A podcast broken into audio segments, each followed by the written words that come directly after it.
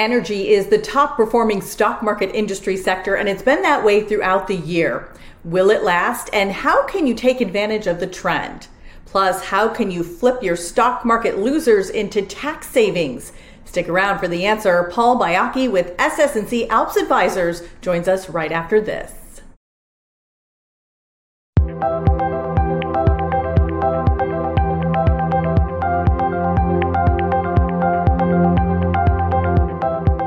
Hello and welcome to the program. I'm Stephanie Stanton. It is great to have you with us. Be sure to subscribe to E T F Guide T V and post your thoughts on our YouTube comment section below. The energy sector has been one of the stock market's brightest areas. Not only is energy the top performing S and P five hundred industry, but major changes to the global energy sector are now at work. So how can you tap into some of these major trends? Well, we are very pleased to have with us Paul Baiocchi with S S and C ALPS Advisors. Paul, it is great to see you again. Welcome back. It's great to be back. Thank you, Stephanie. So the energy sector has been an S and P five hundred industry sector leader all year long, as we know, and that has lifted the performance of the Allerian Energy Infrastructure E T F, that ticker E N F R, and the Allerian M L P E T F, A M L P. Now, do you think energy can continue its dominance, and are there any other industry sectors that look promising? Part of the reason that energy has done so well here in twenty twenty-two, and let's not forget that it was the best performing sector in twenty twenty-one as well, is that you've got geopolitical dynamics that are generally supportive of prices. Obviously, the Russian invasion of the Ukraine is weighing on energy markets and, and the supply side of the equation. But even more broadly, when you look at other producing nations, OPEC Plus recently announced a supply cut. The United States has had, at the very least, significant underinvestment in energy production as a result of both the policy backdrop and coming out of the COVID crisis. And partly what we've seen from energy companies is capital discipline. They have not been investing as much money in increasing production as we might have seen in prior cycles. In fact, if you look at crude oil production in the United States, it's below where we were at the peak in twenty nineteen, and that capital discipline has flowed through to free cash flow generation. So when you think about fundamentally the nature of energy companies, they've been generating free cash flow, returning that free cash flow to shareholders in the form of dividends and in the form of buybacks, fueled by that free cash flow generation. But perhaps more importantly, you look at the energy sector in terms of trailing price to earnings, you look at it on a forward P E basis, and it has some of the lowest valuations in the market. So in a market that has rewarded value relative to growth, energy has been the beneficiary of those three dynamics: the fundamental improvements we've seen at the company level, the valuation story, and then the global macroeconomic backdrop. And going forward, there's There's not a lot of easy fixes for the supply side pressures in energy markets. We've dipped into the Strategic Petroleum Reserve domestically. That certainly has, at the very least, put short-term downward pressure on crude oil prices. That's not something that is indefinite because there is a finite amount in the Strategic Petroleum Reserve. But more broadly, energy markets are very tight, and demand for crude oil and refined products have been very strong coming out of the COVID pandemic, China's lockdowns notwithstanding. And that's not even considering the strong market for natural gas globally, where we see increasing exports of liquefied natural gas from the United States, which of course is another outlet for domestic production of natural gas. And the longer term outlook for natural gas, of course, is a bridge fuel for our transition to electric vehicles. And during this renewable energy transition means that ultimately U S production of natural gas will continue apace. And we're seeing increase in production in natural gas domestically. So I think going forward, energy is at a place where valuations are still relative to the market low. Fundamentals are very strong. The macro backdrop remains extremely constructive. So you add those three things up, and energy seems to be well positioned into twenty twenty-three and beyond. And this isn't just about say, the next twelve months or eighteen months. This is a real big, meaty secular trend, as these companies have a really big role to play in the energy transition. Now, to answer the second part of your question about other sectors that might be attractive to investors, what we've seen so far this year is energy is the best performing sector by a very wide margin, but the defensive sectors, utilities, consumer staples, healthcare, X L V, X L U, those sectors have actually been, on a relative basis, performing well. And historically, when you get market environments like this with increased volatility, increased uncertainty about the macroeconomic backdrop and economic growth going forward, it is those defensive sectors that historically provide defensive orientation in the market and strong relative performance. Yeah, that makes a lot of sense. Uh, let's shift a little bit, talk about small caps versus large caps. The recent performance of small caps versus their larger peers has been pretty impressive. Uh, for small cap investors, there's the Alps O'Shares U S Small Cap Quality Dividend E T F, and that ticker is O U S M. What's going on with small caps, and why should investors pay attention? The reality with small caps is it's inherently a more risky segment of the market. You have more volatility. These are smaller companies than, say, the S and P five hundred. And as a result, investors need to assess the levels of risk they're comfortable with as it relates to their small cap allocation. But when you look again at the valuation story on small caps, they trade at price to earnings and price to sales ratios that are significantly lower than that of their large cap peers in the S and P five hundred. So from a valuation perspective going forward, small caps screen, at least relative to the market, as potentially undervalued. But also, one of the things that's been driving this market is the U S dollar. And the U S dollar has been very strong against a trade-weighted basket or just based on the dollar index. And domestic companies, companies that are more domestically oriented, tend to be in that small cap segment. And so they're less influenced by moves in the U S dollar or specifically dollar strength. So when you think about the valuation story with small caps relative to large caps, and of course that general macroeconomic backdrop, it certainly seems as if we're starting to see a snapback in terms of the relative performance of small caps versus large caps. But I would caution investors that the period we've come out of with historically low interest rates is one in which small cap companies have been allowed to thrive. And if you look at the Russell two thousand, for example, many of those companies, upwards of thirty percent, don't generate any sort of profitability. And many of them do have leverage. So in an environment where interest rates might not be increasing at the same rate that they have over the course of the past six months or so, they're likely to be elevated relative to where they were over the course of the past decade. And so companies without the profitability and cash flow to service their debts could, in theory, be punished by this market. And if you look at E T F assets in small caps, ninety percent or so of them are invested in your basic cap-weighted small cap strategies. And we believe fervently that by simply screening that universe for things like quality, higher relative return on assets, lower volatility, higher or lower relative volatility, as well as balance sheet strength and dividends, you can simply take that large cap, that small cap universe and reweight it toward higher quality companies with lower volatility. And again,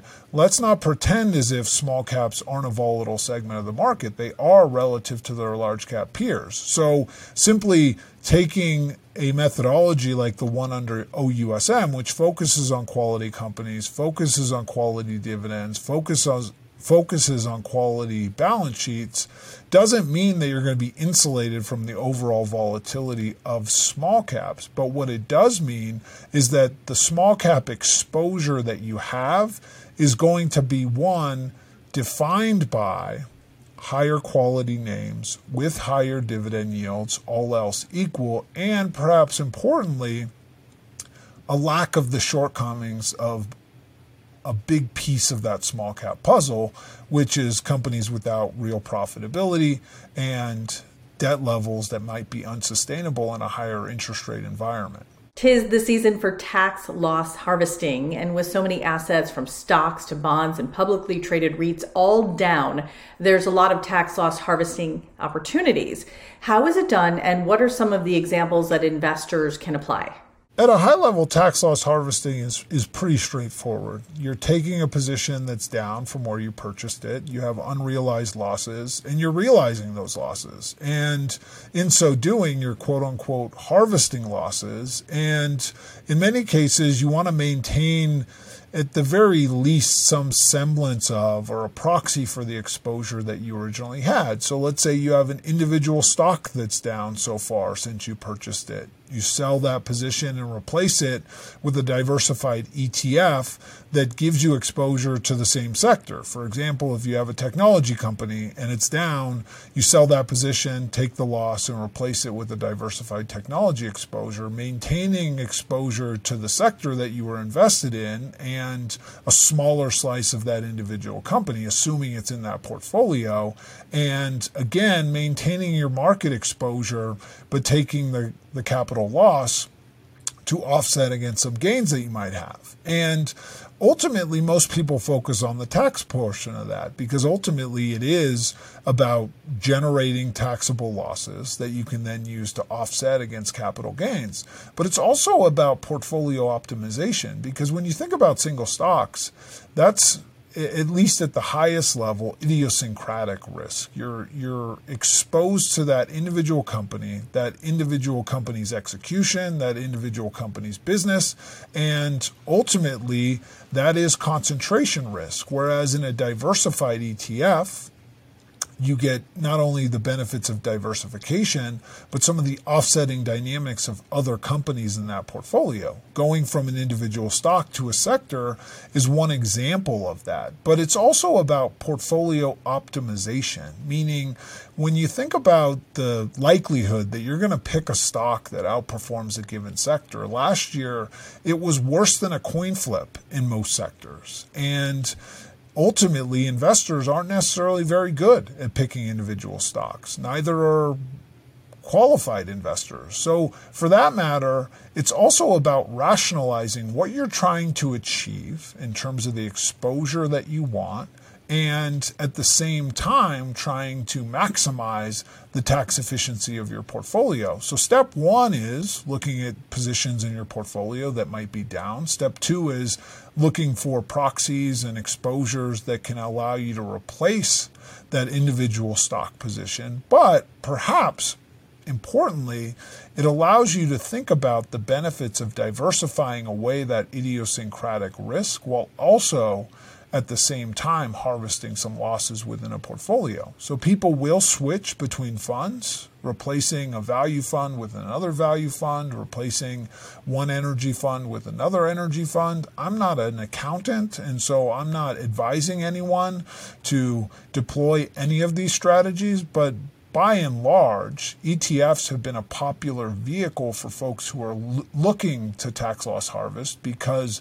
there are so many choices in the E T F wrapper, and in many cases, a diversified strategy adds a diversification element to those investors who hold concentrated single stock positions in a given sector or in a given segment of the market. Paul, bearing that in mind, you know, in recent years, we've seen Santa Claus rallies towards the end of the year, but with more people maybe trying to take advantage of the tax loss harvesting, do you think that that could sort of put a damper on that? Might we see more selling heading into the end of the year? Perhaps. This is a year which investors probably have more losses than they're used to over the course of the past decade. And so in theory, that could be a dynamic that weighs on markets as people are liquidating positions into year end. But ultimately, this is really at the margins. And historically, we do see a lot of activity in terms of net E T F redemption and creation activity in the fourth and first quarters of the year as a result of the popular nature of tax loss harvesting in the E T F wrapper. But I, I would caution people to not focus too much simply on the tax piece of this, because it is important, and of course nobody wants to pay more taxes than they need to, but it is about reevaluating your strategies, reevaluating your exposures, and aligning them with what your objectives are. And as we head into twenty twenty-three, coming out of a very difficult year that is twenty twenty-two, it's important that investors maintain exposure to segments of the market, even with the challenging tape that we've seen in twenty twenty-two, largely because inflation is a meaningful erosion of your purchasing power and of your investment capital. When inflation is running at seven or eight percent, as it has been so far in twenty twenty-two, the reality is, is that you need to overcome that hurdle at the very least to generate positive net returns in your portfolio. So selling a position and staying in cash isn't always the best option for investors. Replacing that position with a proxy exposure or a substitute exposure can allow investors to remain invested and try at the very least to overcome that big hurdle that is inflation. So bearing all of this in mind, then looking ahead to twenty twenty-three, what are some of the key investing trends that you'll be watching out for? First and foremost, inflation is is top of mind for investors. And so we, we saw a lighter than expected C P I print a little while back, which was met with really strong market. And we saw more recently a P P I print that also showed signs that inflation might at the very least be peaking. That is something that investors will continue to watch in the remaining weeks to come in twenty twenty-two and into twenty twenty-three. And of course, how that impacts Fed policy. Of course, the Fed has been very aggressive in their rate hike trajectory, and investors are always trying to read the tea leaves of what the Fed says, what the Fed does, and what their policy is expected to be in twenty twenty-three, looking for, of course, that popular phrase, the Fed pivot. So those two trends, both inflation and Fed policy, are perhaps the most two important dynamics as we head into twenty twenty-three and the most widely watched. But more broadly, I think it's about also thinking through your investment exposures and how they relate to some of the big, meaty secular trends, because oftentimes you can have a challenge seeing the forest for the trees. And with what's happening in the short term, you can't necessarily let short-term macroeconomic and market dynamics overwhelm your long-term goals. And some of those long-term goals might not be effectively reflected in your investment strategy. For example, energy is a sector we talked about at the top of this conversation. It's the best performing sector so far in twenty twenty-two. It was the best performing sector last year. And investors thinking about these big, meaty secular trends would be wise to think about how the energy transition is going to play out, who are going to be the beneficiaries of that energy transition. Because when you think about the amount of government dollars that are being directed at the energy transition, at decarbonization, it is perhaps one of the biggest mega trends we've had in the market for quite some time. And it's going to play out over the next ten, twenty, thirty years. And investors who are positioning their portfolios to get exposure to all of those dynamics are perhaps going to have more weight to the energy sector than what the market is currently giving to energy, which is just about five percent of the S and P five hundred, up from two point five percent just a couple years ago. Paul, thank you for your timely insights. Always a great conversation. It's so good to see you. Likewise, always a pleasure. Happy holidays to everyone. Look forward to seeing you next time. And be sure to visit alps funds dot com to learn more about the E T F lineup at S S and C Alps Advisors. I'm Stephanie Stanton with E T F Guide. Thanks so much for watching. We'll see you soon.